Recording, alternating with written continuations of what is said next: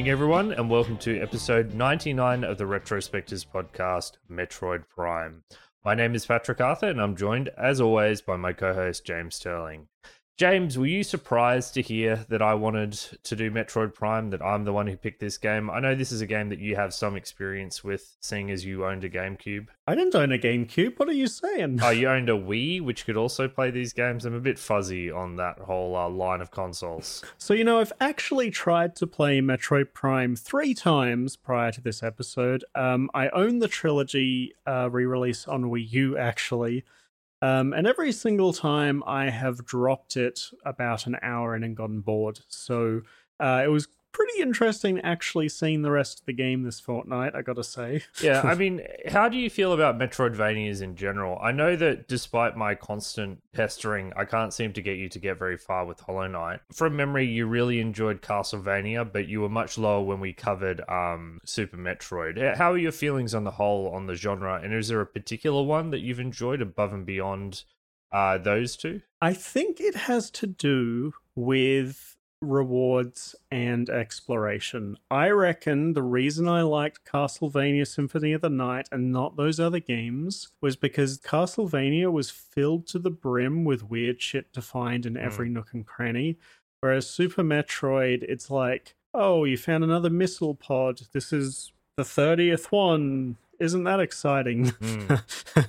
and Hollow Knight had you know, it had stuff, but the badges felt a bit limiting to me. Like it was like there was a very small subset of curated items, and it was mostly you finding money and stuff and then buying the items at shops. So yeah, Hollow Knight had a lot of unique rewards, but it gives them to you slowly. Like that game is like a 30 to 40 hour game, so it kind of spreads the experience over that 30 to 40 hours, whereas your Super Metroids and your Castlevanias are much shorter games, so you kind of get stuff thrown at you at a far, far faster pace.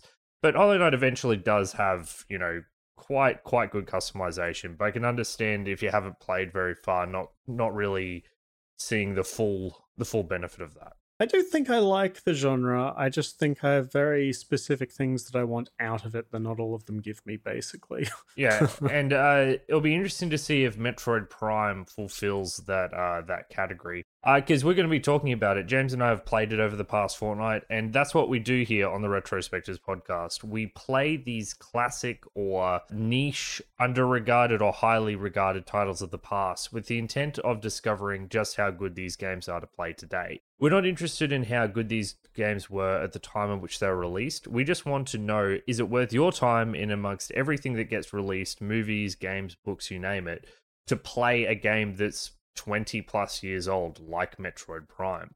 And this one is one that's insanely high regarded. So it's going to be very interesting, this discussion. I'm looking forward to it. We should talk a little bit of what Metroid Prime is and how we played it because uh, we, Metroid Prime, for those who haven't heard of it, it's a first person action adventure and surprise surprise metroidvania. It does belong to that broader metroidvania label. I resent calling metroid a metroidvania. I know just want that to be on the record. It feel it sounds so wrong you, you, can resent it as much as you like. That that's what the genre is called. Even if it could be could just be called a metroid Ania or a Metroid like a game in the Metroid series. I think the thing that is obviously special about Metroid Prime when you look at it in the broader series is it's the first one to be 3D. It's the fifth game in the series, but yeah, it's the first in 3D and it joins a very uh eclectic group of 3D Metroidvanias because it's kind of a rare genre and that's something I want to jump into in just a moment, James. In these games, you reprise the role of Samus. Uh, she's responding to a distress signal, only to find a devastated pirate ship orbiting a Chozo homeworld. And pirate has a specific meaning in the uh, Metroid universe. The pirates are a faction; they're not just generic unnamed pirates. Uh, I think it's unclear. Actually, I think it's supposed to be vague whether they are a faction or like a race. Oh, okay, sure. To me, it's they seem to be. Uh, they seem very organized, at least from the lore I was I was watching. So. I, I, at the very least, they're very open to genetic engineering. So they've probably broken the barriers on what what race is for them at the very least. They they seem to be very diverse in their. In yeah, I think that's the idea. There's lots of them that look completely different, but in their logs and stuff, they do mention that they will do anything to change their physiology for you know their species advancement or whatever. But but they're referred to as pirates, but they're not like pirates of the Caribbean. This is this is an organized, uh, technological, sophisticated faction at the very least. Uh, so you board this pirate ship where shit has gone down. You encounter an alien on it, ended up blowing up the ship. It falls to the this planet, uh, Tallon Four, and you see the recently mechanized Ripley, who's one of the series. Ridley. R- Ridley, sorry, not Ripley. Ridley fly to the surface, and you follow him to the surface.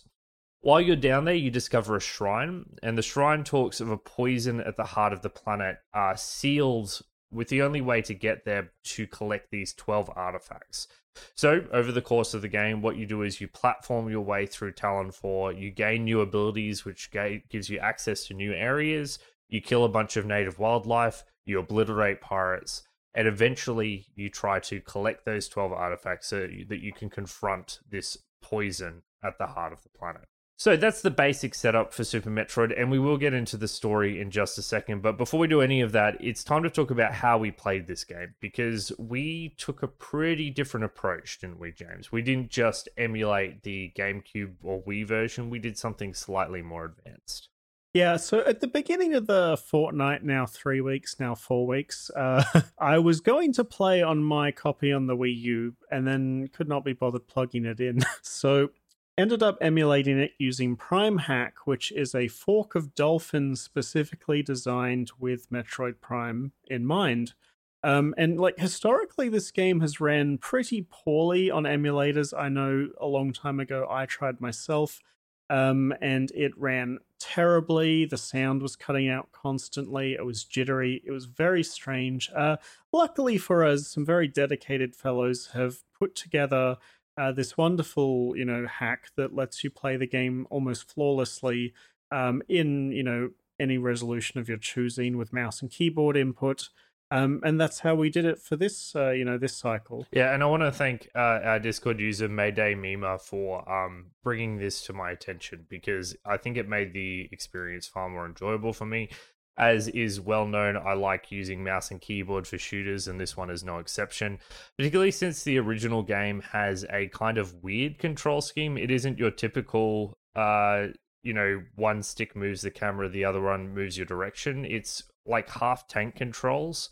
I don't know if you you've played much with that kind of control scheme games, but it seemed really awkward when I first jumped in the game and tried it out. I didn't actually give it a go. I probably should have. yeah, it's it, it's um, very strange, and I think it it's why the lock on is such an important part of the um of the game because without that lock on, I don't think the game would really be playable with the original control scheme. Yeah, probably not. Uh, you know, this did make the game a lot easier um, I have to say, with mouse and keyboard. But man, it felt really good to play because of it. Made the game more enjoyable. So yeah, I fully yeah. endorse using Prime Hack. Uh, even stuff as simple as the widened field of view just do wonders. So if you're going to play this game today, I absolutely think that you should use this branch of Dolphin. And I personally would argue that I don't think that this game is one that really benefits from being more difficult, I mm-hmm. guess. Mm. Um, so I don't really think that it's too much of a downside to do it this way. It just feels better and is more fun. So, you know, that's why we're playing it to begin with. Yeah, the game, this isn't a uh,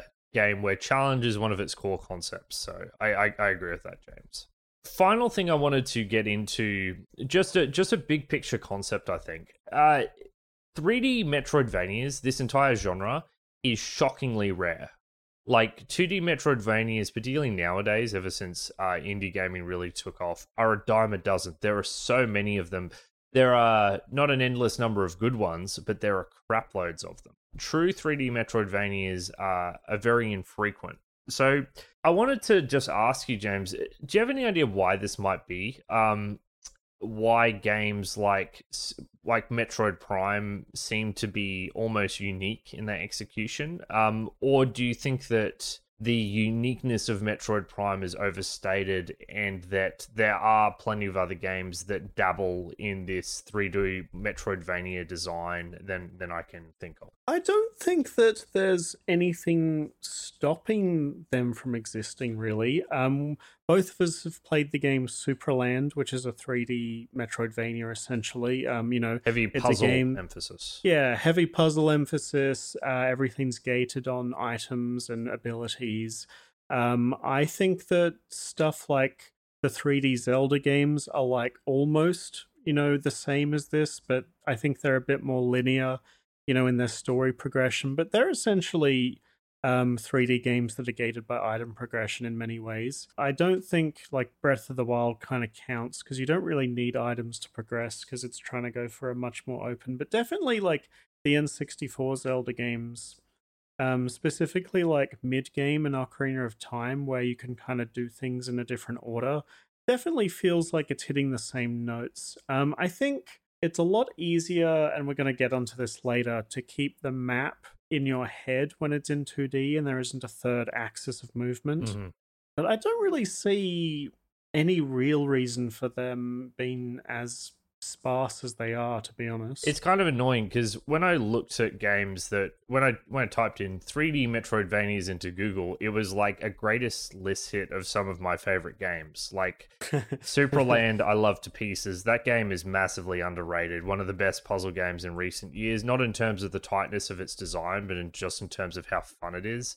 Uh, Antichamber and Outer Wilds are also open world Metroid ish uh, games where knowledge is the thing that's gating your progress of that game. It's an interesting spin.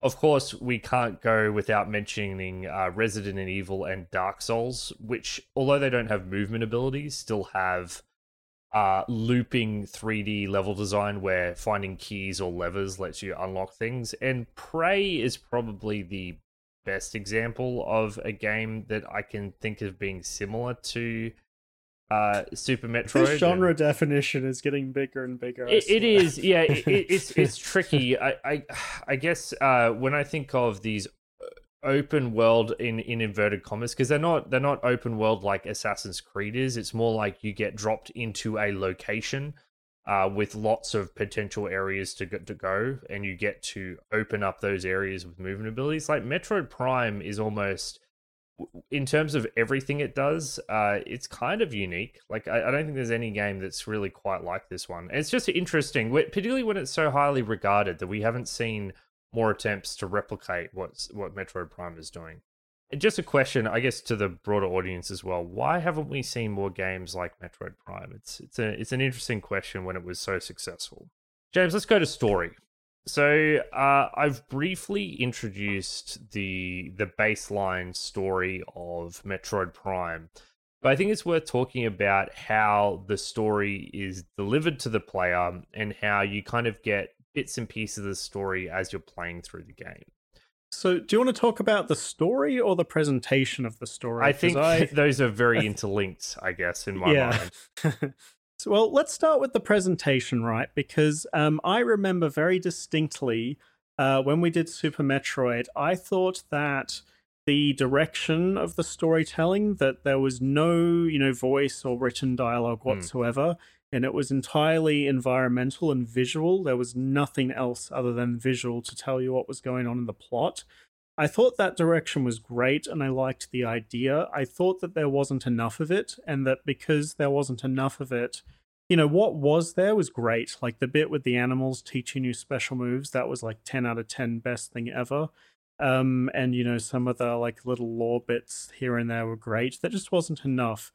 Metroid Prime has actually gone in the opposite direction, where now you have the ability to put on your scan visor and scan most objects in the environment, and a text box will appear with like a bit of information or some lore or something like that. You know, there's there's logs from alien races that detail the history of the planet, that kind of thing. It's a much more uh, direct and in your face approach. um, well, I, I wouldn't say direct and in your face because uh, the scanning of things is optional. This isn't like uh, the game bombarding. In fact, it's still pretty subtle compared to how video games mostly do things nowadays. Yeah, I agree on the Yeah. scale of like video games as a whole. It's still subdued, but compared to Super Metroid, it's more in your yeah, face. sure, you know? but but I'd say that in most games. But I, I just want to emphasize this is a game without um dialogue.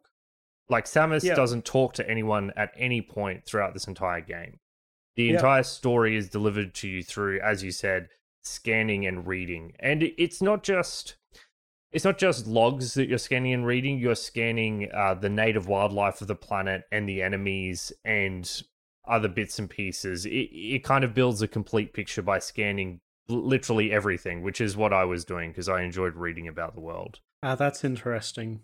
I hate the scan, actually. Really? a oh, so, that's so interesting Yes. because this like thing this topic when we covered Super Metroid and Super Metroid is going to be a returning point for us because these games are startlingly similar despite the change from 2D to 3D. You definitely said something about man, I wish this game had something like scanning so that I could get a bit more detail about the environment. You, you tell tell tell us wh- why. Tell us why. I don't hate the idea as a concept, and I actually do think that there are a number of scan points in the game that are great. Like, specifically, I think all of the history of the world um, regarding the Chozo and all of that is great. Um, specifically, I think there are too many scan points that offer nothing of value, basically. Mm-hmm. um, specifically in the tutorial at the beginning of the game, because as I mentioned before, I've started this game uh, about three separate times before now and not gotten past the first hour. And this time going through, I identified that the scan is the reason why I think, because the tutorial level of this game is stuffed to the brim with scan points. And I, like, even now, even though I've gone through that tutorial like three times, I still felt the need to scan everything just in case I missed something important. Hmm. And 99% of the stuff in the tutorial is useless. It's like there's a crate and it says, like, this is crate 1356.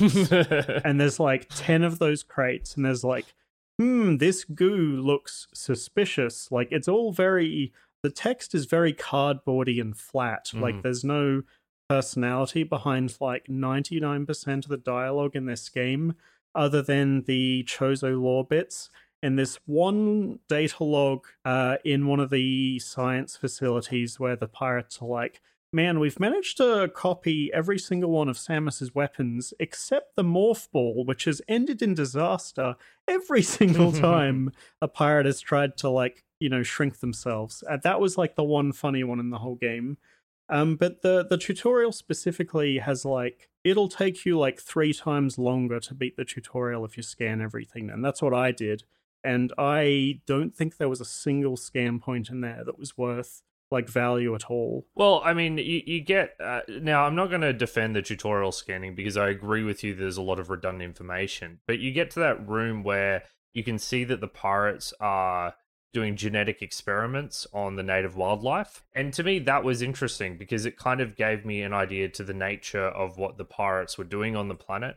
While also, you know, introducing the concept of phazon as an energy source and so on Yep. and so forth. So, You can do I- that I- visually though, right? uh, you can do it visually, but I mean, having a bit about okay, here's the four stages of the experiments we're doing on these uh Yeah. on these things is having brief text logs. I think is a fine way to do it. And my favorite areas in, in the entire game were the two pirate bases from a storytelling, particularly the research lab. I thought was really good.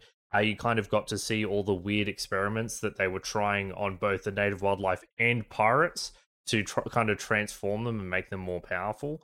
So uh, yeah, I, while I think that I agree that the tutorial has some redundant information, I definitely disagree with you on a big picture perspective. I really liked the scanning, and I liked reading about all of these, um, reading about all of these things, both the more spiritual Chozo and their prophecy and how they kind of withdrew as a species. We were able to get a very clear contrast between the Chozo as a race and these pirates as a race or faction because the Chozo were more spiritual and, you know, they literally got rid of a lot of that technology to live a simpler life. And then you have the pirates who are technologically advanced and they're um they're very organized they're seemingly competent and they want to exploit the poison, you know, the phazon for their own ends. They want to use it for energy. They want to develop bioweapons. They want to, you know, do mutations. They're performing organized experiments. They've got a clear hierarchy, like a military hierarchy where people are following orders and scouting the area and so on and so forth. And I really like this idea of having the Chozo and all their ruins and everything, and then learning about the pirates kind of started abusing this planet for their own ends. So, yeah, the pirates scan points were a lot more informative and drier, but that's because they were conducting scientific experiments. It should be a bit drier and with less personality, right? Yeah, I kind of agree. I guess it's just a problem for me at the start because, like, later on, like Sure. the the stuff with the soldiers is interesting, but at the very beginning of the game, it's like these pirates are using this magical sci-fi substance to to become more powerful. Unobtainium, like- right? Yeah, yeah, yeah. It's it's a bit, you know, it's very simple at the start, and uh, you know, lots of stories are like that, and they get more interesting as they go. And I do agree it did.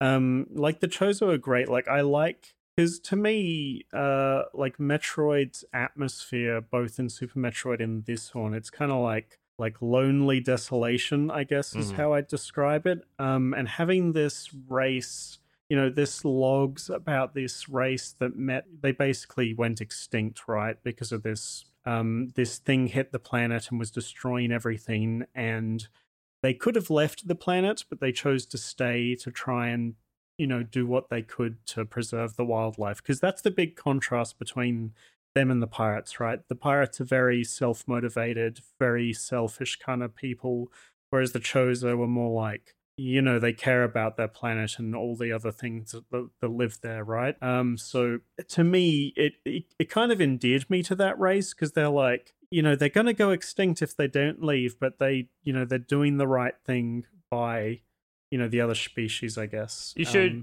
you should really play Outer Wilds, James, because this this whole concept it, it kind of reminds me a lot of that game because you have the Yeah. super intelligent species. The difference with um the one in Outer Wilds is that the characters who are leaving the data logs have personalities and they're giant science nerds and they're telling science nerd jokes constantly in all of that all of the things that you scan. So yeah, I was definitely reminded of them. But i i yeah, I, I think that while this story is relatively simple, I think that the way it was able to get across the personalities of these two races and the way they were layered on top of one another, it kind of reminded me of the mission from Thief 2 at the lighthouse, where you've got all of the logs Mm. and stories about, um, you know, the pirates are Yeah. coming to the cove, and then the mechanists have built this secret submarine base on top of it. That that's what this reminded me of. You've got this base, these ruin Chozo ruins, and then the pirates have swooped in and they've built a bunch of technology and platforms and research stations in and around the ruins to the best of their ability. So yeah, I um I really like this story. Uh, I thought that the way it was delivered was great, and I enjoyed the scanning a lot. Um, I liked how minimalist it was. I like what it's trying to convey. I like this idea of this tragic backstory of this planet and all of that. Mm. And then with Super Metroid, it's like I don't care about what it's trying to tell me, but I like the way it's trying to tell me the stuff I don't care about. You know what I mean? It's like they're both like not giving me what I want entirely. Yeah, and and to be completely honest, the pirates could have a bit more nuance to them. You know, they're just they're just evil guys. Like they're I would have liked to uh hear the good side of the pirates. Like being technologically advanced and wanting to use a resource for energy is not intrinsically evil. but the pirates are just seem intrinsically, Intrinsically- evil yeah, with I no redeeming qualities. And I think that, that that leads to a less interesting story because of it compared to, you know, what the mechanists were doing in Thief 2, for example. Yeah, all ages Nintendo games kind of going to be like that, unfortunately. Yeah, and but but, you it's know, worth it's worth noting. I but I I liked the contrast between these two factions and how they were layered. So I I like the story of this game. So I I think good job. The um the second part actually, I have a little follow up to the scanning thing that I Mhm. didn't like about it. Um, was that something that's really enjoyable in games is that when you encounter a new enemy, you need to figure out the best way to tackle that enemy. Um, and you know you'll do a bit of trial and error, trying a few different strategies until you settle on one that works. in Metroid Prime, you encounter a new enemy, you scan it, and it tells you exactly how to beat it. yeah. It was Also, the uh, bosses. It's actually embarrassing sometimes how it tells you exactly what to exactly do. what to do. Yeah. yeah, and I don't necessarily think this is a flaw, as as we said, an all ages Nintendo game, right? Um, like you know, this is for everyone, right? And that kind of helps. But to me specifically, I think that takes away from the game part of the game, uh, like the gameplay part of the game, like that trial and error process of figuring things out is part of what makes the game fun. So for it to just give that to you, It's way too obvious. I, I think a big part of Yeah, the I problem is that I just- sorry, go on. I think I would just recommend people like you can just not do that, right? Like Yep. if you listen to our episode and then you go and play Metroid Prime, just if you care about that, just don't scan the enemies, just Yep. scan everything else, right? I, I think the real problem here is that fighting enemies and combat in this game isn't intrinsically enjoyable. Like, uh, if you're playing Halo 1, fighting the enemies and going for headshots and so on, or and figuring out your movement and throwing grenades, it's fun intrinsically. Like, you enjoy doing it. So, if the game told you, oh, to beat elites, you need to shoot your plasma pistol at full and then it drops their shield and you still headshot them, that doesn't ruin your enjoyment because it's so fun to actually play the Do video that, game. right? In this game, the figuring out is the fun bit. So if scanning figures it out for you, then you've kind of gotten rid of the most fun bit of the combat experience completely. Yeah, I agree with that. Yeah, so I, I, I think that there was a way to do this where it was more subtle, like uh, without it actually explicitly spelling out how to beat the enemy exactly. Yeah, I don't know if there's enough like nuance to the combat. Like even if they say something like, you know, this monster lives in an arid environment and is doesn't like the cold. You know, like it's like can you can you be more subtle than that? Yeah, like that's at true. that point it's a bit difficult when it's so limited. Well, also most of the time it's just like this enemy is weak to attack X, or this enemy has Yeah. weak spot X. So I agree that it, it just doesn't really lend itself to deep and nuanced combat. Yeah, so well, I want to talk a bit about the combat because I kind of agree with you that it's a low point of this game. But let's um let's quickly talk a bit about the music and go for a quick music break, Thirty yes. minutes in. Um, so when we did Super Metroid, I think one of our one of the things we said was that the music that was there was good. There just wasn't enough of it, and it didn't play very often. Was that? Am I, uh, misremembering? basically, I, my feeling about Super Metroid music is that I would struggle to call it bad because it's not bad. It's it does suit the atmosphere, but it's incredibly understated. And this is coming from ambient droning number one fan. I think that at times it just wasn't enough of it. Like it was just so slow and steady that you couldn't. It didn't immerse me as much. I, I had a few favorite tracks. Brinstar is one of my favorite, but I think it was too little music, if if anything. I think uh, Metroid Prime is bloody nails it. I I really love this soundtrack, and I think that it does a lot to set the atmosphere. Each and every uh, stage and area has unique music that suits the area perfectly from the volcanic cav- caverns to the icy Phendrana drifts. It's it's really wonderful. Um, introducing kind of like synthetic noises into this and kind of layering that over the more understated feeling of Metroid uh, of Super Metroid was an inspired choice. They just they just go hand in hand, and I feel like it's it to me it sounds like an enhanced version of Super Metroid's soundtrack. Yeah, a lot of the tracks are, you know, the same track just remastered Yeah. basically. Um and I think they did a good job with that. I would say that the soundtrack ranges from fine to good to great. Like there there are no bad songs on the soundtrack. Um there are some really fantastic ones like the one that replaces the Tallon Overworld theme when you get about halfway through the game. That's like a 10 out of 10 track. The the music that starts playing when you get into the submerged wreckage Mhm. that is like a 10 out of 10 track and i really like the Phendrana drift soundtrack as well um, i think that there's a lot of good music and then there's like one or two that are like they're okay I didn't like the combat music very much. I found that mainly because a part of that is towards the end of the game, I was actively skipping combat. I was just Yep. jumping through, and it keeps dropping in over the good music. You're like, why can't this just be more peaceful? Yeah, it's like the best part of the game is the atmosphere and the immersion and like Yeah. the slow exploration. I, I I strongly think that every time there was combat, it made the game worse. When, when Like, you're in those um like the Chozo ruins, uh, and there are no enemies, you really get to have that soundtrack sink in. It's the other reason why the Sunken Frigate is so good because the combat encounters are there's far fewer of them. But yeah, on the whole, like awesome soundtrack, Lo- loved it, and I think that in a lot of ways this will be how you remembered Super Metroid soundtrack. Absolutely. Well, we were talking about the songs to play, and then I went back and I looked at the songs we picked from Super Metroid and was like, we're just going to pick basically the same songs again. And that probably is true. Well, I'm going to pick the Tallon Overworld Depths theme because it's by far, well, at least to me, by far the best track in the game Mhm. um, and by far the most atmospheric. So uh, this is Tallon Overworld Depths.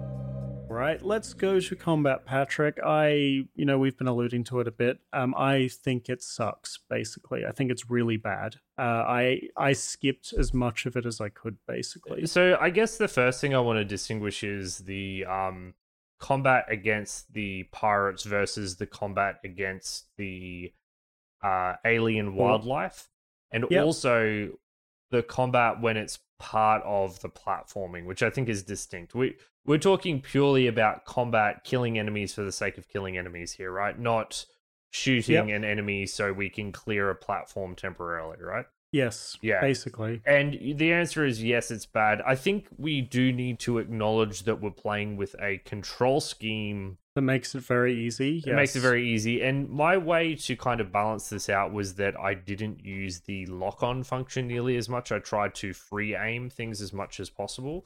Were you doing that or were you using the lock on function a lot? Um, I did it a tiny bit at the start, and then was like, I don't know. I still didn't find it very engaging, so I just did that to get it over with as fast as I could generally. Um, and then, you know, a few hours in, I just started like ignoring the enemies because you get A million like health. uh, you get so much health that like you can just stand there for like half an hour and not you know take your hands off the keyboard and you won't die. Yeah, so It's so to give you a basic idea of the combat, you have a um a beam rifle. This gets supplemented with uh, other weapons: an ice beam, a wave beam, and a plasma beam or fire beam.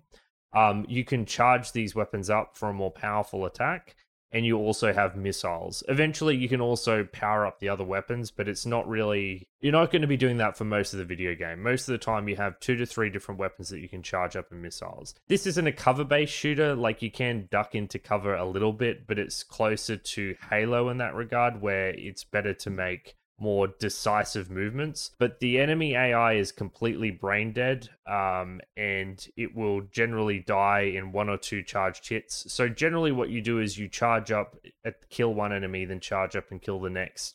Uh, while trying to like double jump and move around to avoid enemy fire, but it's nothing deliberate. This isn't like Doom where you have revenant rockets tracking you and you have to have precise movement to avoid taking damage or you die.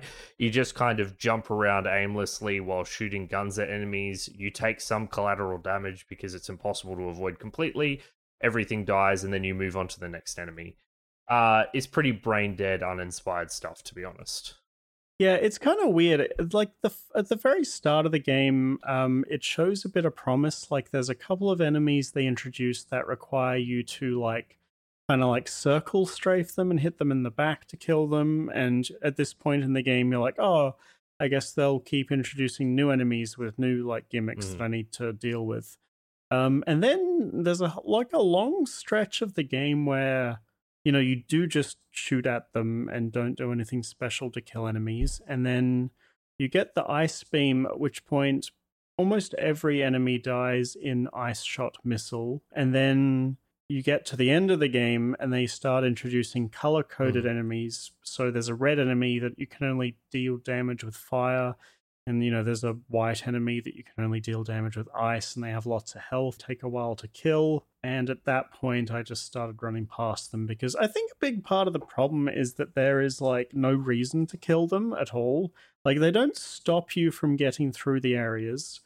Um, and generally like killing them costs you more resources than you gain from them what they drop. Yeah they chip There's... your health like it, yeah. it's just annoying. There's not really a way to get through these it, encounters without time taking consuming. some damage. Yeah, yeah, it's like it's very tedious and time consuming. They're not intrinsically fun to fight. You know, like Doom, like you mentioned, has like a bunch of enemies and the different configurations are interesting all of like basically every configuration of enemies in Metroid Prime is exactly the same. Like you maybe it's like three at once. Like it, it, it's not like it, you're fighting off fifteen enemies at once, like in Halo. The encounter places you're fighting them it tends to be like short to medium range small rooms yeah, yeah, so you're not even getting much variety in terms of combat geography. James how did you feel um, the first time you properly encountered the pirates uh, when you go into the research station? Because when I first went in there, I was like, okay, this is kind of interesting. These enemies are very aggressive. They're chasing me around in melee combat. Did you did you feel that that first encounter with those enemies was more interesting, or were you just out of it from the start? Yeah, it was okay, I guess. Like I just super missiled each of them, and then like they died to one super missile, I think. Um, As does then, do most things in the game. Yeah. yeah, yeah, and then kept going. Um, yeah, I don't know. I didn't really like those. I thought the ghosts were like kind of enjoyable the very first time, and then they were annoying. Um, one of the things I mentioned all the way back in episode two of this show in Banjo Kazooie um, was that I think that game is better because the enemies are trivially easy to kill. Like they die in literally one hit and they don't impede your progress too much. The late game of Metroid Prime became a bit of a slog to me because the enemies became tankier and because the enemies, like, in the areas that you had already been to and cleared, like at the very start of the game, the enemies upgrade, and now those areas that used to have easy enemies have these annoying tanky pirates that, you know, this isn't an RPG. You're not getting experience for killing them. You're getting like literally nothing, not even fun from killing these things. And it's worth noting because we haven't before, enemies respawn when you whenever you return to an area, the enemies are back every single time. There so, is a delay. Like you, if you go back and forth through a door, they don't respond. Yeah, but it's, it's not like, quite that fast, but it's yeah, pretty quickly. Yeah, if you get a few rooms away and then come back, they'll be there which, again. Which is a a good standard. Thing. Well, it, it's part of what I mean, it happens in every Metroidvania in existence, the 2D ones and the 3D ones. I mean, hell, yeah. it happens in Dark Souls, of course. Uh, but if the combat encounters, as you said, are not engaging, they're not rewarding, like you're not getting anything tangible out of them, and they're not necessary to progress, as you said, why would you do them? Like just just skip through to get to where your goal is. In some ways, I, I wonder if this game like it's it's impossible, right? You need to have the enemies there. I just wonder if there was a way to make like can you imagine this game with like Halo combat? Man, that game it would take forever to get through. But that's all I could think as I was playing this game. It's like Halo One did this close to medium range combat against alien enemies just a trillion times better and it's because the weapons have nuance like you can use the different weapons against every single enemy in halo and it has some effect right like you can use the thing to knock the shields off or you can use like you can use any of the guns um you know, if you happen to have them and it'll have a different effect. I feel like in this game, half the time all the different guns do is damage. Like yep. sometimes the the ice gun freezes them, sometimes the fire one sets them on fire. Like the wave half the time doesn't do anything to them. Maybe it stuns them, but it's like it stuns like, it stuns electrical enemies, so you yeah, use it against like, like um, robots and turrets. It's and like stuff. every enemy will have exactly one weakness and the other weapons are like pointless against them, I guess. Yeah, but I'm not sure I'd say take the combat out because I, I don't think no, that would work I don't either. think that's I don't think that's the solution. I think it needs to be better, but I do think that like you're better off skipping it in this game. It's the, just so dull. The truth is, Castlevania Symphony and I had shitty combat. Super Metroid mostly had shitty combat, although I thought it had pretty good boss fights.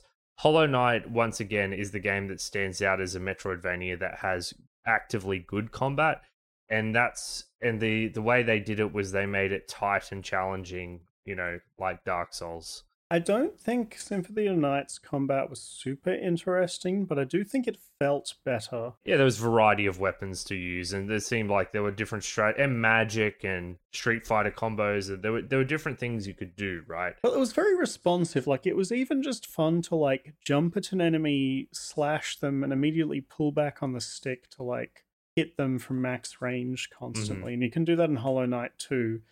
And there's like a joy to like getting better at that.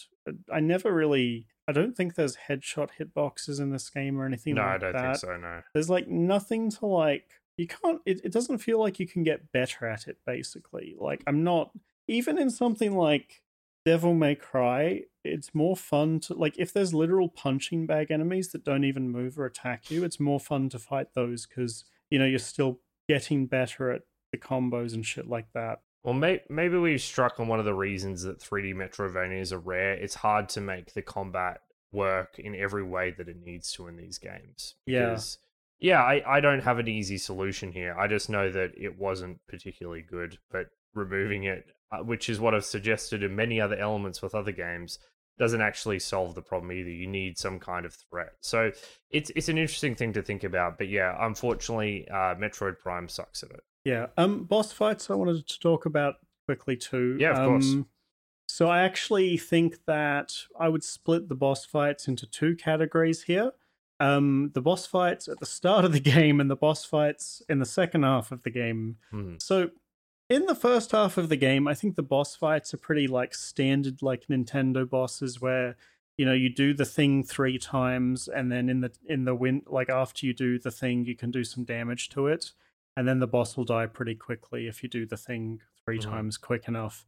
In the second half of the game, they kind of throw this out the window um, and it becomes a bit more like you know like a Souls game where it's about pattern recognition and not getting hit for a long period of time. Mm-hmm. Um, I didn't mind it so much in the first half of the game because the bosses you could get through them kind of quickly. Most of them looked pretty cool, um, and they often, you know, basically every boss there was a reward waiting for you behind them. Um, so that was okay. The second half of the game, I genuinely believe every boss in the second half of the game would be better if you tripled their damage and, and half their health. Yeah, and halved their health. Yep, completely agree. All of them, even though I could dodge every pattern very easily, I couldn't kill them very quickly despite that. So there was a boss late in the game. I think it was like the Omega Pirate, where I literally like paused the game to go get food. like it, it just took so long and I got bored. That's the one where you have to shoot the four points off its four limbs, right? And then Yeah. it is invisible. Yeah. The the frustrating thing is that like these designs aren't necessarily intrinsically bad. Like the final boss fight in particular, I really like how you have to use the different visors because it it it becomes invisible to whatever visor you use last, which is a really cool concept. Yeah, But completely That agree. whole boss fight takes like 25 minutes. I was Yes. like, how is this taking so yeah, long? it's like no matter how cool the gimmick is, 20 minutes of the same thing over and over and over, you're going to get bored and then you're going to dislike the boss, even though like the boss looks cool. And I think the last two bosses are really cool Mhm. design wise. I think they just have too much health and you have too much health. And, and like one of the big things that makes uh, the Souls style or Hollow Knight style boss fights engaging is that you have to identify windows where you can get damage in, but usually they're vulnerable to damage 100% of the time. It's just about figuring out when can I get a swing in without taking damage myself. Yeah. And usually there are lots and lots of these windows and playing around and figuring out where those windows are and how risky you can get in the tightness of those windows is a big part of why those fights are enjoyable. Part of the problem with the design of Metroid Prime's boss fights is that the enemies are, are invulnerable for large portions of these Yeah. fights. You can only do damage at specific windows, so you do a lot of bored waiting. And like James said, these patterns are not difficult to dodge. So you're basically passively waiting for when you finally get to engage in the boss fight. Yeah, and I think there's this issue compounds the weapon system in this game. Um, so you have your normal shot, your charge shot, um, a missile, and then there's this thing you can do where for each of the weapons, if you charge up the weapon and then while you're holding the charge, press the missile button, you can do a special move if you've unlocked it. Um, and all of these are basically useless against the bosses, I found. Um, and to me, that's a huge problem because I wasn't going to use them against the enemies that I was skipping. Like, I just think that, and and all of these are like optional upgrades. Like, you don't need to find them to finish the game. They're pretty end game as well. Like you're yeah, they're very these- late. Yeah, yeah. you're not getting these until like the last couple of hours, basically. Why don't you just let me destroy the boss with this cool weapon if I want to? Right, like that Yeah. would be way more fun. I Um, agree, and it yeah. doesn't even have to destroy them. It just yeah, yeah. It's like I spend the whole game because these use your missiles as ammo. Like the flamethrower uses your missile count. I spend the whole game collecting like fifty missile upgrades and this hard to find flamethrower upgrade, and I literally can't use it against the boss. That forces me to just use the normal charge shot against it Mhm. wait 10 seconds you know it's so boring right like i don't just let me be overpowered and have fun It's funny know? because these are. I, I think the frustrating thing about these boss fights is that they're close.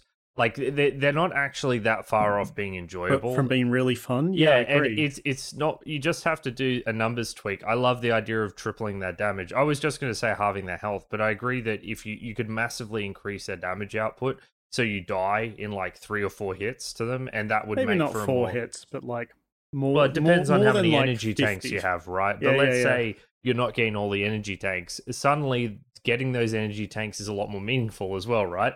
Because you can go from dying in four hits to five hits or four I actually um. I thought about this a lot today. Um and I was thinking rather than adjusting the boss's numbers, what if you just replaced half the energy tanks with generic damage upgrades?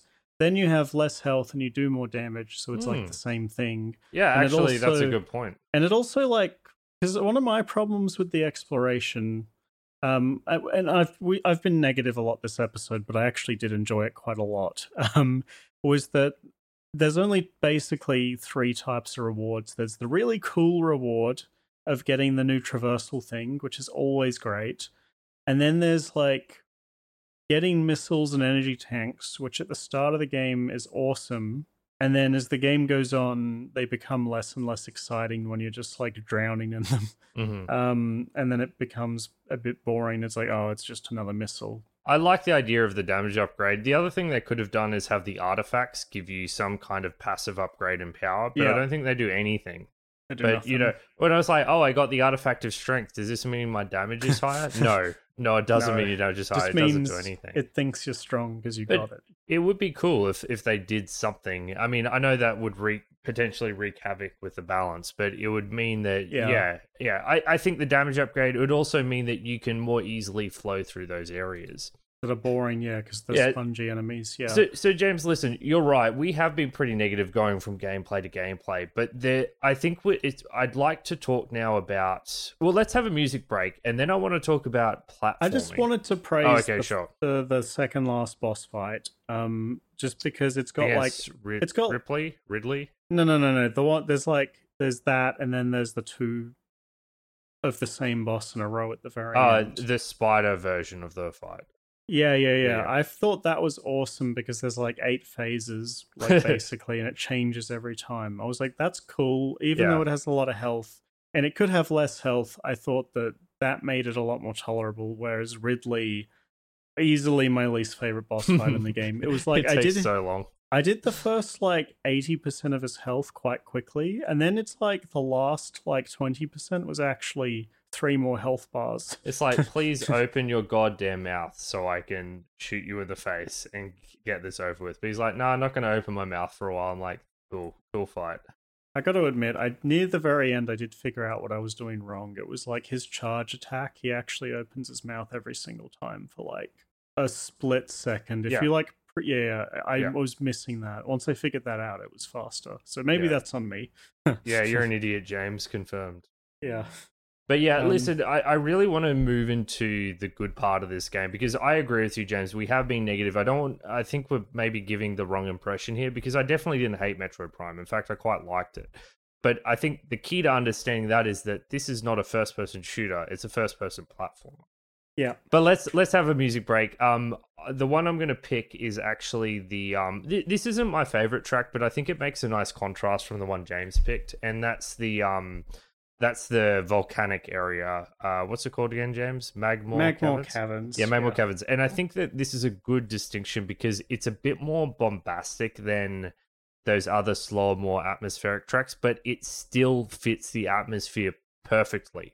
Like Yeah. this is a dangerous area. There's all this this heavier bass, um, some choirs, choir tones come in. It's it's really really good for that area, and I think that that's something that Metroid Prime does really well, having the soundtracks flow from area to area, so you still feel immersed. So here is Magmoor Caverns.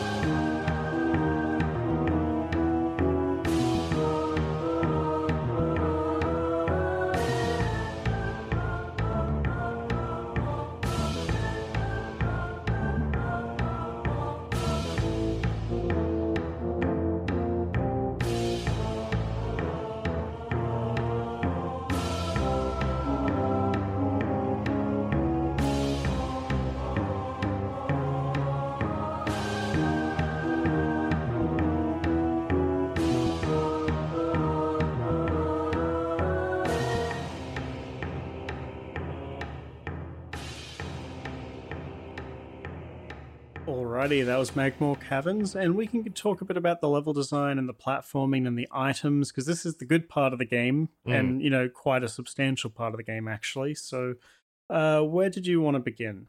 Well, I just want to talk a bit about f- a, a game feel, I guess, and part of this is mouse and keyboard, but I just want to say straight out, controlling Samus in this game and moving through this game feels great, Yep. and every single movement upgrade you get feels even better. And getting new movement upgrades and getting to use them is bloody fantastic. Whether it's the double jump, being able to move through water more effectively, uh, your morph ball, everything. Literally every single movement upgrade you get. Whenever you get one, I was overjoyed because I had a new toy in my arsenal to play with. Uh, the process of moving through these levels and platforming in first person in this game is fucking excellent and should not be understated. Yeah, I found it to be really enjoyable too. One of my big like pet peeves about Super Metroid is that I think the moment to moment feel of controlling the character is quite poor actually. Hmm. And that I think when it's something that you're, you know, that- that is the entire experience of the game, it really soured it for me, even though I, you know, I agree that the design of that game's incredible. Just if it feels that poor the entire time, really hurts it for me. With this, I had the opposite experience, right? I think that Super Metroid is a better designed game than Metroid Prime in a lot of ways, but this game feels better to control. Um, you know, and we're cheating a bit with mouse and keyboard, but you know, that That's was my how that's how I'd play it Yeah. today. So it's yeah, not and that's how all. I'd recommend people play it today. It feels really good. And I Um, think that I want to just bring up my old bugbear with these old 2D platformers. I had this same problem with Mega Man X. It's such a zoomed in perspective. Like you, you can't.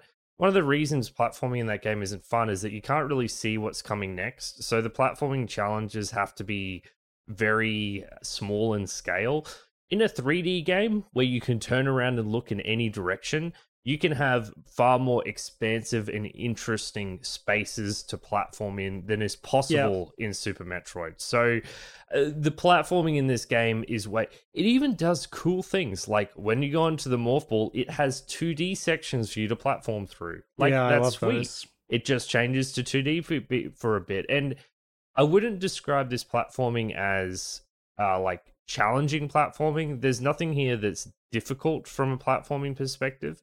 It just feels fun to smoothly flow through these levels. And every upgrade you get, you're moving smoother and smoother through them and speeding through them faster and faster. Yeah, and every room is a bit different. Um, I I particularly want to call out the spider ball as being like probably my favorite upgrade in one of these games ever. I found every single section that used it to be really fun. So for those who haven't played this one before, the spider ball um despite his name it actually makes your ball magnetic. So when you turn into the ball there are these like metal panels over the wall generally like tracks?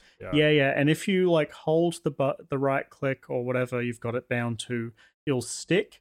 And a lot of them are very vertical, right? Like you'll be rolling sideways along a wall, and you'll need to let go of the magnetism so you drop. And then, like as you pass past another bit of metal, you need to re-engage it so you stick again. And there's a bunch of stuff like that. And I found it just it worked really well. It felt good. It was intuitive. Um, and there was this one section in particular, The one room, right, where Yeah. where it's like a big spider ball Yes. platforming bit. Yeah, I don't, I can't remember was what's at the end of it, but that uh, the whole plasma sec- rifle. yeah, that whole Yeah. section, you know, and then it's there starts being enemies that that are kind of like that was my your way. favorite room in the whole game. Yeah, I that that's fair. That's fair because it's actually a long term significant challenge, and you can fall off.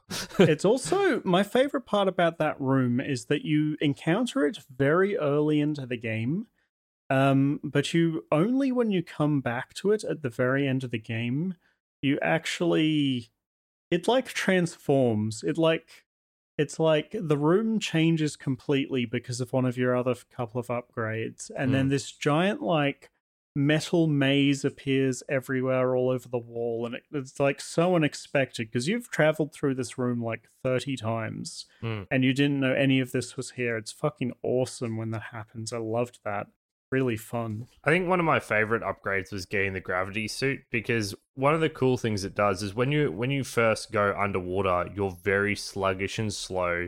You jump kind of slow and can't jump very high. And I think most interestingly, your vision in the water is absolute shit. You can't see Yeah. anything. You get the gravity suit, and all of a sudden, platforming underwater is exactly the same as platforming on land, and it feels fantastic. All these areas which were like cut off to you completely before, which were like, it's like, oh fuck, another water section, suddenly become a lot of fun to get through. And it's almost hilarious how areas that were difficult for you to get through before are now just a complete breeze to, to slide through. I feel like they should have called it the scuba suit. Like it has no impact out of the water. I know, but I, I guess it's uh it's always called the gravity suit. And they have to they have to use all the same names. yeah. Um, how did you feel about the the morph ball? Because I think that thing is like I'm shocked at how good they got that to feel. Like it's just right. Like the gravity and the reactivity of that thing is just perfect. It's very speedy. I did struggle a bit with the boost going up half pipes, but after enough yeah, practice, was I was able to do it. janky. Yeah, I figured that you have to boost on the lower part of the ramp. Like you, you Yeah, can't boost as you're going point. up. Yeah, Yeah. and you can't boost as you're falling down the ramp. No. it has to be at the low point. It has but, to be at the lowest point of the ramp. but you can boost weird. anytime, so you can just use it to just speed through a room, which was quite funny. I did that a quite few funny. times. I did yeah. that a lot as well. Yeah. Yeah. One one thing I actually think the game would be better for is that um a lot of the doors are locked behind specific weapons. So like some Mhm. doors will glow blue and you can shoot it with any weapon to open them. Some will glow red and you need the fire weapon to open the door. I reckon, and then like the blue doors you can actually open with morph ball bombs. I don't know if you noticed that. I didn't know. No, but you can. I reckon if the first time you open a door, it turned into a blue door, so you didn't need to get the other weapon out, then you could just like stay in morph ball mode and bomb through every door and zoom through the levels really quick. Yeah, I feel like that, would have been fun. that would unfortunately probably break the levels in half because the game needs loading screens, right? yeah. Okay, Yeah. I- time to unfortunately switch back to negativity mode. I think that the level design on a micro level is actually really good in this game. Um, Yep. Part of what makes the movement through these levels fun is that the levels are designed well. So using your movement abilities to get through them is a lot of fun. Patrick's negative take. This is fun and I hate it. That, no, no, no, no. as as much as I agree with the concept that I hate fun, we're we're still we're still getting there. The way that the macro level design of Metroid Prime works is completely ass. and there's a couple of reasons for that. Yeah, it's interesting. Um, we always praise looping level design and that kind of thing. Um, and definitely out of all the games that I've played that do this kind of thing, I think this does it the least convincingly. hmm And I think that the the root of this issue is that when they were making Metroid Prime, they didn't seek to make a 3D Metroidvania in and of itself. They sought to turn Super Metroid, specifically Super Metroid, into a 3D game. Yeah. In some ways, that works brilliantly. For I example, mean, they the, succeeded. the well, they did, yeah. The the thing that really stands out is I swear to God, the pacing that you receive power ups is like identical to Super Metroid. And I love the pacing of the power ups in Super Metroid. Like it really does throw them at you at a regular interval, and it seems to do it just at the right time when you're growing bored. Where it doesn't work is in the transition of 2D level design, which is on a you know a flat plane, to 3D level design because 2D level design of Super Metroid is a lot of rooms and corridors.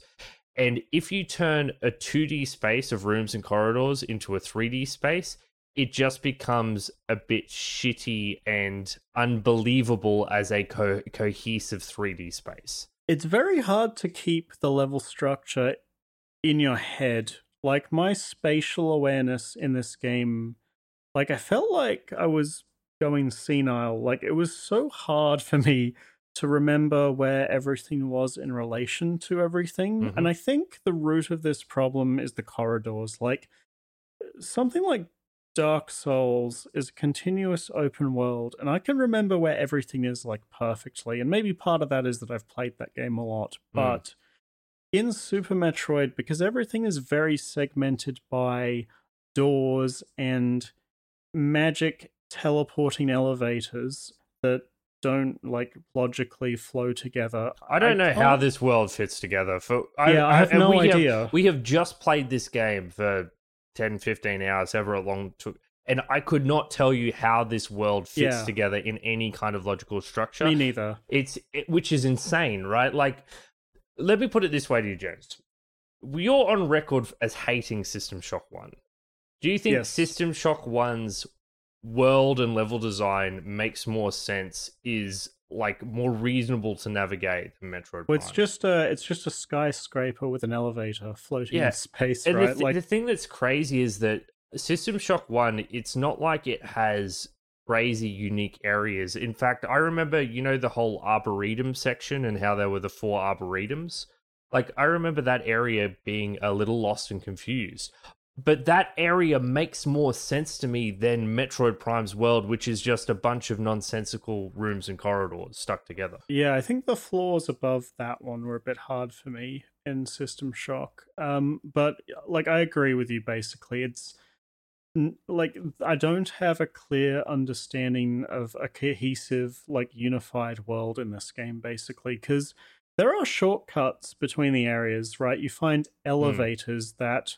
I describe them as Dark Souls 2 elevators, right? like they just take you to somewhere and there's no right like it doesn't make any sense how it takes you to this place i don't think these areas geographically are actually located up and down of each other It In would be interesting to see someone build a map of it. Uh, because maybe maybe it does. It's just impossible to grasp while playing if the you game. open up the map you can zoom out to the macro map and the macro map it's not stacked on top of each other No. and the the elevators don't link up to each other vertically it's like they're all horizontally next to each other and these up and down elevators move you horizontal it's very weird um, and even in stuff like the phazon mines later on which is very vertical man i pulled out the map a lot in this game and was like where the hell do i go? How do i get to this point? I can't remember even though i've been through these corridors like a dozen times.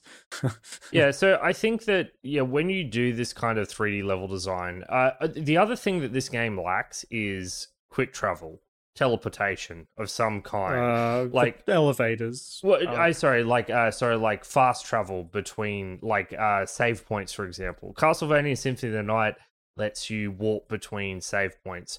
Hollow Knight has its stag travel system where uh, you can't go anywhere you want, but the extremities of the map are all linked. Like there's 15 different points that you can i you can don't go think to. that's any different to the elevators in prime Well, well, the difference is the elevators take you between two locations, whereas a teleport would let you Right, go okay. from one location to any other location. To be fair, there are often a bunch of junctions where there's like two or three elevators in close proximity. So it's like yeah, kind of.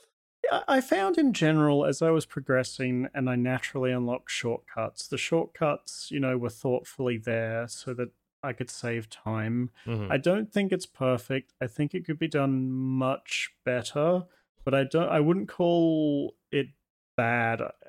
Ex- other than the very end of the game with the artifact hunt, I wouldn't say the backtracking was super egregious until then. Let's talk a bit about that actually. Well, let's introduce this again. Okay, sure, sure. At the beginning of the game, I said that your goal is to find the 12 artifacts, but truth be told, for like the first three quarters of the game, that's not really true. You're not actively hunting the artifacts in that stage of the game. What you're doing is uh, going where your abilities allow you to go. And Yep. the game does push you um, every time, and it does it very quickly, actually. Ha- let, let's talk about that, actually. The game will say, oh, there were energy readings in this section. It's kind of telling you this is where you need to go next to get your next big proper upgrade to unlock it. That's a feature added in the trilogy to make the game easier. Um, you can turn that off in the options, and I Oh, really? off. You Yeah. turned it off. Okay. Yeah, Uh, I didn't hate this, like, I because it doesn't. Usually, the area it's highlighting isn't isn't somewhere you can actually reach. So it's kind of just saying this It's like if a you, hint. Yeah, if if you want to go to the critical path, you need to start looking for areas you can now access in this area. So I actually was a fan of this. I, I thought I thought it was a good way to push you in the right area without you, you know, going down the wrong path thirty times. So I, I was a fan of this. You you didn't find it necessary though, because clearly you played without it. Um, no, I didn't. I did have to look up like where one or two of the artifacts was at the end of the game. I just couldn't find them, even with the hints. Um, but for me, a lot of the joy in these games is like keeping track of this mental list of places you need to come back to later. So Mhm. I felt that, you know, for me, that kind of takes away from the funnest part of the game. So I just turned it off immediately. I only saw it once. So Oh yeah. from the sounds of it, it doesn't sound like it solved the game for you, which, No. you know, It, it just sometimes it's like oh I have the ice beam, you know. There, Yeah. I remember seeing fifteen ice stores. I could just do them one at a time, but then it's like oh this is the you know there's a thing over here, so I'm like okay, so I'm going to go to Magmoor Caverns because I know that that's the next thing and look for ice stores in that area. And I think Yeah. that that kind of push is actually I'm I'm on board with that because it's not stopping me from going to the other areas. It's just saying this is where your next big upgrade is. Mhm. Okay, so moving on to the artifact hunting itself. So at first, my initial instinct was I'm not really a fan of this, and I used a walkthrough to find several of these because you know I've got a podcast to complete and stuff, and I was like, I, I can't just amble around in this world for hours and hours and hours. But then I thought, James, huh, this is actually quite a cool way to get you to revisit areas where there were upgrades that you previously couldn't access. Yeah, So instead of you just having to freeform explore to get your various power ups, you know, the missile upgrades and the energy tanks, the with the artifacts scattered to the winds, if you just naturally go after all the artifacts, you're going to claim and see. It's like, oh, here's an area where I can melt with my heat beam. Oh, there's Yeah. a grappling hook here. So I'm now after thinking about it and thinking about how it works with that structure of collecting all the bits and pieces, it's actually pretty good. It's it's a good way to power you up before you move into the final confrontation. So I agree with that. Mhm. Um, I think this comes back to the problem of the macro level design, however. Yeah. Um, so one of the things that the good, you know, macro level design does is that the like if you think about Dark Souls 1 and like Firelink Shrine and how every level kind of like wraps around Firelink Shrine and it's all kind of like compact. Like you can see Tomb of Giants from um like so many places in the map, right? Mhm. Um I don't think Metroid Prime is like that. I think it's a lot more spread out and there are a lot of areas that have extremities that are really far away from everything else, which A hurts the backtracking because like Magmoor Caverns, for example, I think it's a problem that the entire level is just one long, thin line, and several times you basically have to walk the half the length of it to get anywhere. Mhm. Um, whereas if it was like circular, more compact with little shortcuts, you know, you save a lot of time in traversing. That makes the shortcuts to other areas easier to add. Um, but with the artifacts specifically, and I mean specifically with like Phendrana drifts, like there's an artifact like all the way, you know, in the middle of nowhere near nothing else, and then there's this other artifact all the way on the other side of the map, which is also near nothing else. Mm. This kind of backtracking is really annoying. If those areas were curved inwards and could be accessed from the other parts of the map more easily, um, I would have found this process of going to find them all way less tedious. It's the ones that were out in the middle of nowhere or like deep in the Phazon mines, stuff like that, that are just a pain in the ass. Um, and I think the whole game and this whole process is more fun if it's quicker to get places with shortcuts and you know more clever macro design. Um, I, I think that yeah, Dark Souls once again, when you know how the map of Dark Souls fits together, you can get from anywhere to anywhere in minutes. Like it's it's it's laughable how you can get from um Firelink Shrine to the church if you go the back path through, you know, the tower where Havel is, and then up Darkroot Garden path and everything. Like you can get to the blacksmith in literally two minutes of sprinting from Firelink Shrine. Maybe maybe a bit longer than that, but it's is pretty damn quick.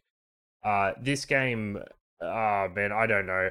I I could never easily be like, I'm here, I want to get to here. How the fuck do I do it? I just couldn't figure it out. It was like two minutes of staring at the map and then repeatedly bringing up my map again and again and again. Uh, I, I couldn't just, you know, be like, all right, I'm going from here to here and then just flow through.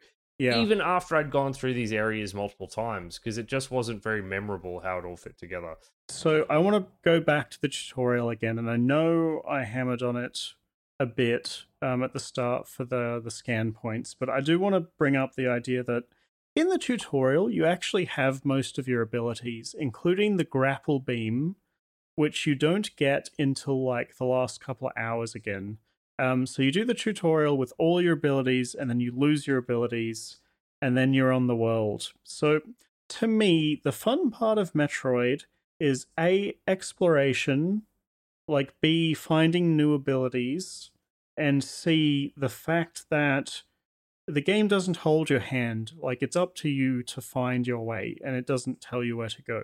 Um, the tutorial in this game has none of those things. It's a a handholdy corridor. B you're not getting anything because you already have all your upgrades. And C there's no explanation. You know, it's a corridor again. Um, so I think that every single time I started and dropped this game was because the tutorial's like it is, and it's I hate it basically.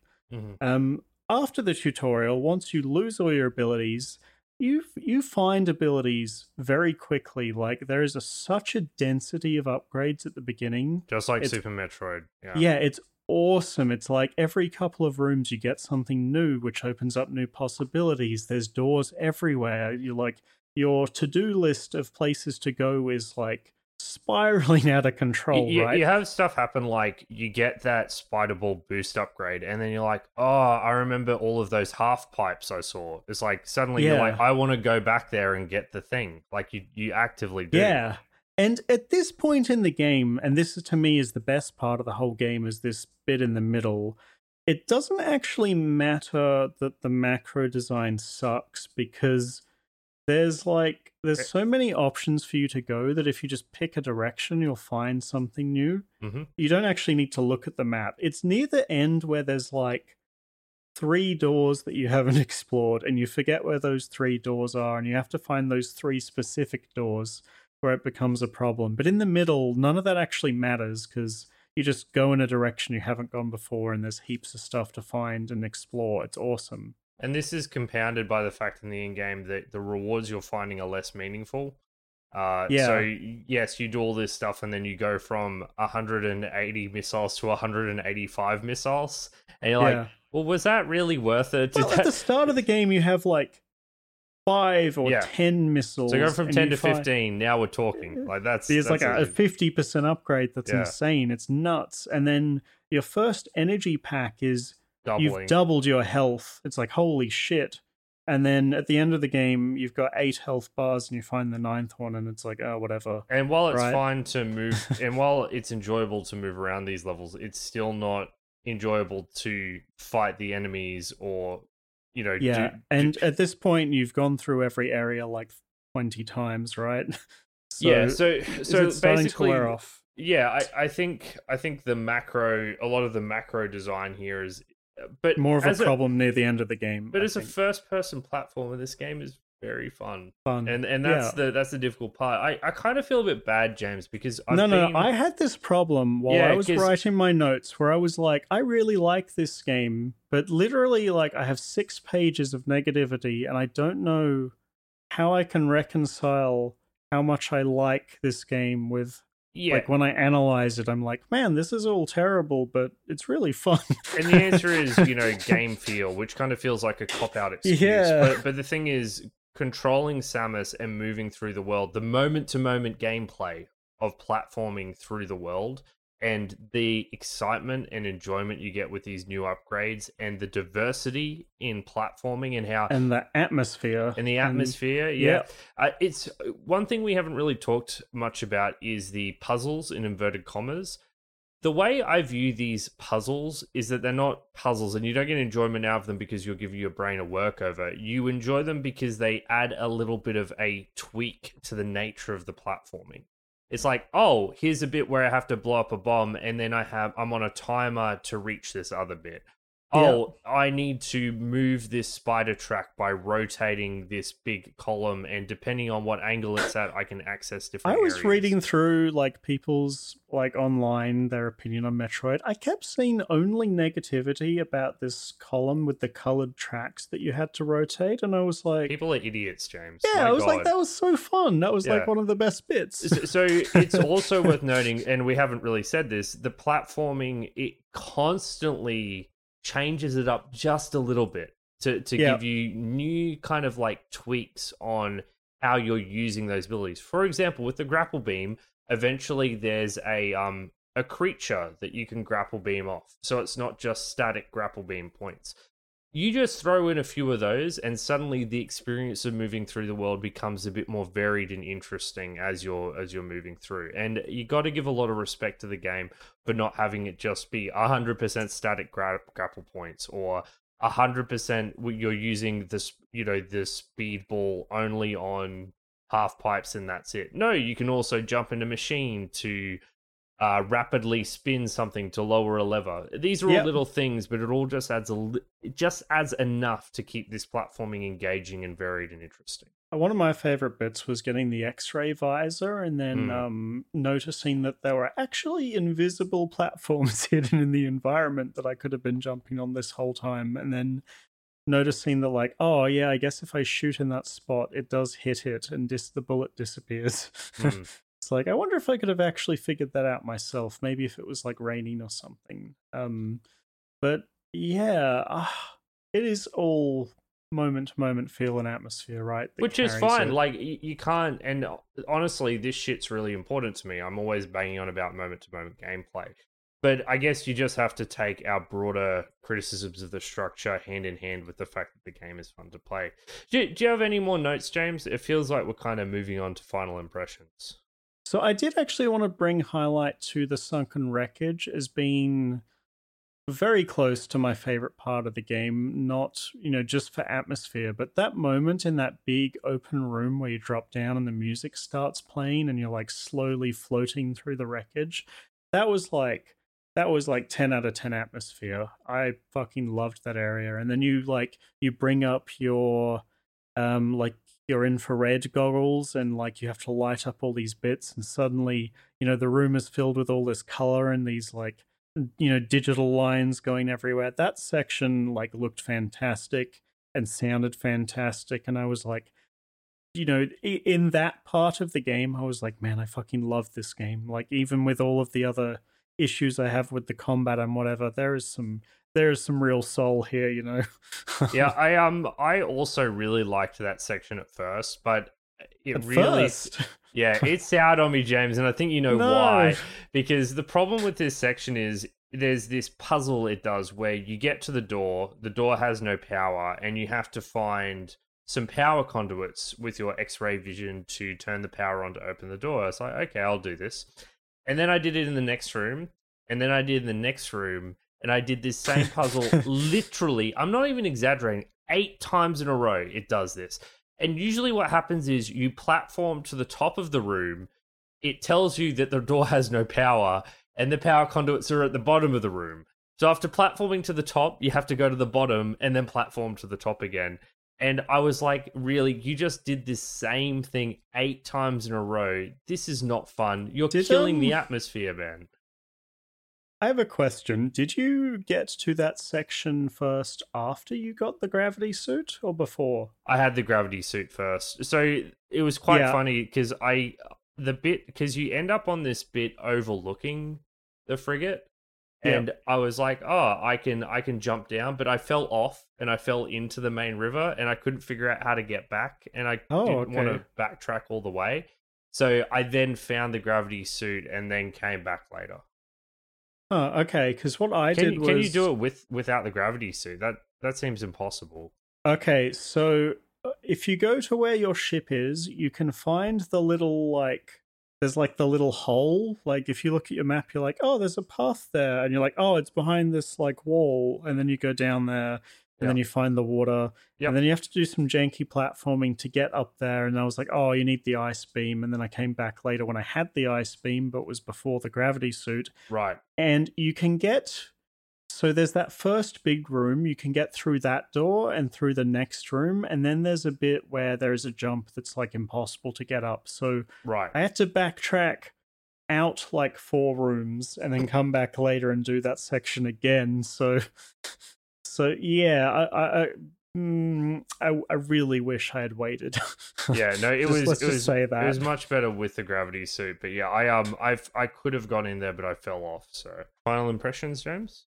Yeah, sure. Um, have a lot of negative things to say about Metroid Prime. I think that the macro level design is some of the worst I've seen in this kind of game. I think that the enemies are some of the most unengaging, dull fights in any of these games that I've ever played. I think that the bosses have way too much HP and do too little damage to the player. And despite all of that, I actually found myself constant, you know, what I normally do is that I schedule like an hour and a half after work every day to play these games, you know, whether or not I enjoy them.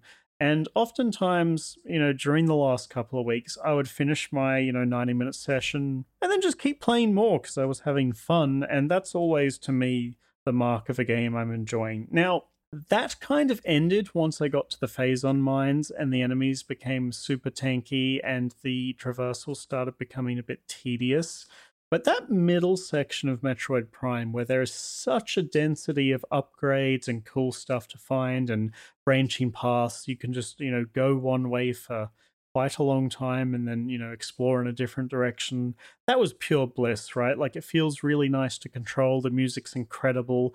Uh, the atmosphere is just fantastic. I see people online mentioning this, you know, feeling of isolation and loneliness. Metroid Prime definitely captures that, just like Super did. Um, and you know, during that middle, you know, that early mid to mid late game period of the game, I was having such a good time. The end of the game, not so much. Um, I think it becomes a bit tedious. Um, there is a gauntlet of bosses at the end, and with how I feel about the bosses, it kind of like you know puts a bit of a dampener on the end of the game. But on the whole, I really enjoyed it. Um, it's just it's not without its flaws. It has a lot of them, but I think that for the most part, it doesn't actually matter too much um, until you get to the end of the game, where all of those flaws get magnified tenfold. So, would I recommend Metroid Prime? Yeah, I think I would. I think I would recommend this one. I would tell people if it doesn't click with you for the first hour, push yourself to keep going because it does get much better. Um, as I, who quit three times previously, found out. Um, and I would say once you get the plasma beam, um, if you are not having fun anytime after that, just feel free to stop because it doesn't get better. It is that early mid to mid late game that is like really, really good. Um, and then the bits before and after, not so much. Um, I recommend Metroid Prime, and that may seem surprising after we've spent so much time ragging it, but the core part of this being an exploratory platformer is that it's a lot of fun. It is fun to play this game. It's fun to get movement upgrades. It's fun to use those movement upgrades. The ways the puzzles sync with these movement upgrades is fantastic to give it a lot of variety. A lot of the problems with Metroid Prime are structural. They made a 3D Metroid game without fully contemplating what the ramifications of a 3D design space would be. And because of that, a lot of the problems it has suffers from it being a rooms and corridors game. I think that the um like James, I think the combat in this game is garbage. I think that the bosses uh, James's suggestion to uh decrease health and increase damage would have done a lot to fix it. Just a simple numbers change. But when I think back of Metroid Prime, I don't think about the forgettable combat or, you know, moving through empty corridors. I think of going through that Chozo temple um, and reading the lore on the uh, on the on the various screens. I think of going through that research station and learning about all the, what the pirates are up to. I think of you know speed morph balling my way through areas. This is a fun game. Like there's no there's no other way to say it. It's fun to play in the moment to moment, even if it's filled with a lot of frustration with how you have to fight things, how you have to wait in corridors, and how close to impossible it is to navigate this overworld and those two things are of fairly equal level even if we did spend more time tonight speaking about those bigger structural issues just because it's easier to and more interesting to talk about them than saying man this game feels fun to play so play metroid prime enjoy it. I think that it's worth pushing through its um its bigger problems for the joy of the moment to moment. Yeah Uh, very interesting to talk about at the very least. yeah, interesting game. I'd also throw out a recommendation once again for Supraland if you enjoyed Metroid Prime. More than anything, playing through this game reminded me of Supraland and how you gain various movement upgrades. The main difference is Supraland has is far more heavy puzzle focus, but those puzzles aren't crazy hard. It's more about using your cool movement abilities in combination with one another in Kool-Aid in in really sweet ways. So that's a game if you've enjoyed Metroid Prime and played it before that you should definitely check out because you'll probably get a lot of enjoyment out of it. Mm, absolutely. Okay, so I think that just about wraps up. Thank you so much for being with us here today and listening to us talking all about Metroid Prime. My name is Patrick Arthur, and I was joined by James Turlings. We're the Retrospectors podcast. You can find all of our content on our website, which is rspodcast.net has links to all of our episodes, in addition, a bunch of articles that we've written. Most importantly, it has our Discord server. Um, our Discord server is where we do all of our interaction with our community, where we take game recommendations, where we shoot the shit about video games, and where we agree to never do a JRPG ever again, right, James? Ah, there's got to be one on the cards next year. Please, if we can avoid, if if we do a JRPG, James, I have we're doing another Boomer shooter or System Shock two, and I think we can do that as a fair and equitable trade of games that the other will hate. Supposed to do that this year. we were, yeah, but you know, th- this next year is going to be all the better for us. So next episode. So we have this was episode 99. So obviously we have episode 100 coming up next, right, James? Well, I see, it we were always talking about doing Pathologic 2 for episode 100, but I'm thinking if we don't do the mailbag and, you know, various topics next one, then we're going to be pushing like February before we get to that one. So we're going to be a bit cheaty and probably do like an episode 99.5 or something. Sounds good to me. Let's yeah. cheat.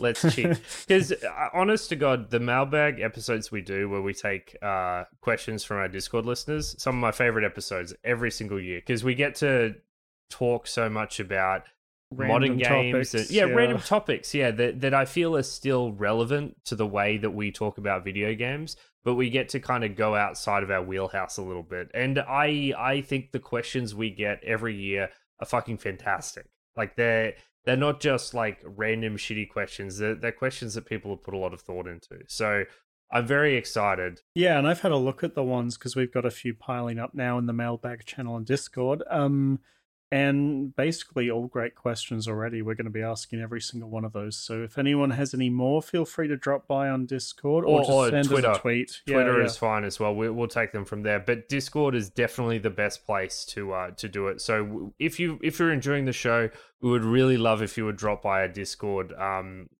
it's just it's just the best place to be to engage with us as podcast creators. Uh, so please drop by, ask a question. We'd love to answer anything. Yeah, I'll tell tell Patrick or myself we have shit taste. that that is that is also part of the discussion. But yeah. uh, but you know you'll you'll have to defend your taste as well. So we'll see about that.